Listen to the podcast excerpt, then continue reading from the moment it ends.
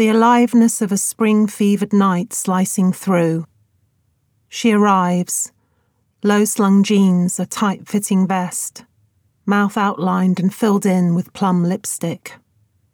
The strap of her black bra is showing, but Terry knows this already, encourages it to fall like sin, all casual, all ease, an indicator of her carefree and confident self. She rides her feeling of desire and strides towards the underlit bar. Patiently, she waits for the bartender, Jack D, straight up, and next the amber liquid with one swig.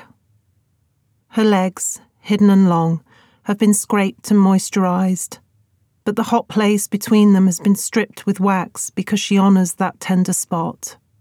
It deserves a more dedicated removal not the quick whiz of a blade in a hurried shower. Earlier, she was undecided jeans or skirt, and settled on the former because tonight she feels tall, edgy, a cool slice of androgyny thrown in for the thrill. Another night she might have chosen a silk dress and suede ankle boots, perhaps a pale lip. But she used that look last week, and tonight felt the urge, the desire for something a little harder, grittier, more tomboy, less girly girl. She had also removed her engagement ring, a pear diamond, three carat, placed it in the tiny crystal bowl that she keeps in the bathroom next to the toothpaste and razors.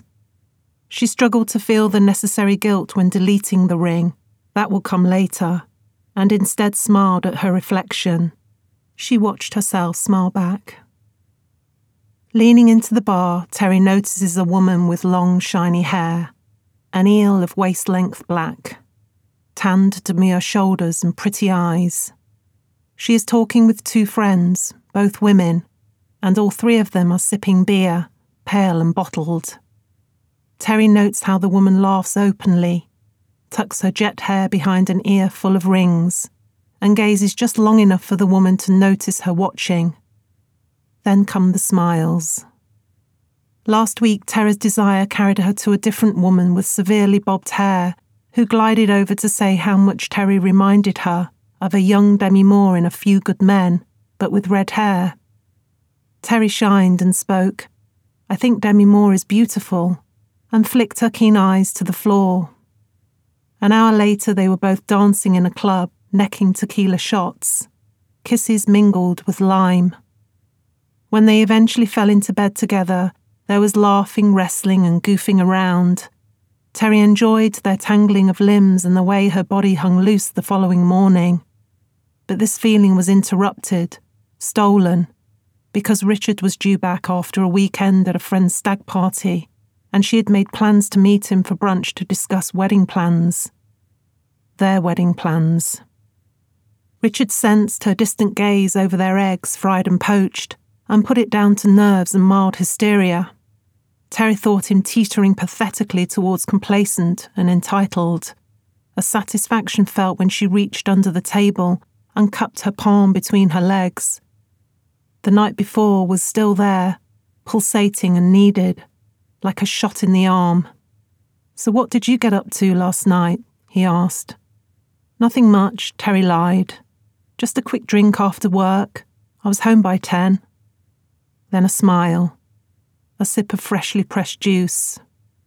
Terry is not always comfortable at the ease with which her lies are told. They happen mostly when Richard, 18 years her senior, boyfriend of four years and fiance for two, is out of town on business. Richard is kind and reliable, highborn and rich. Once incredibly hot with very few kinks that she's aware of, he is also a photographer, commercial, pedestrian, and unfulfilled. Terry loves Richard.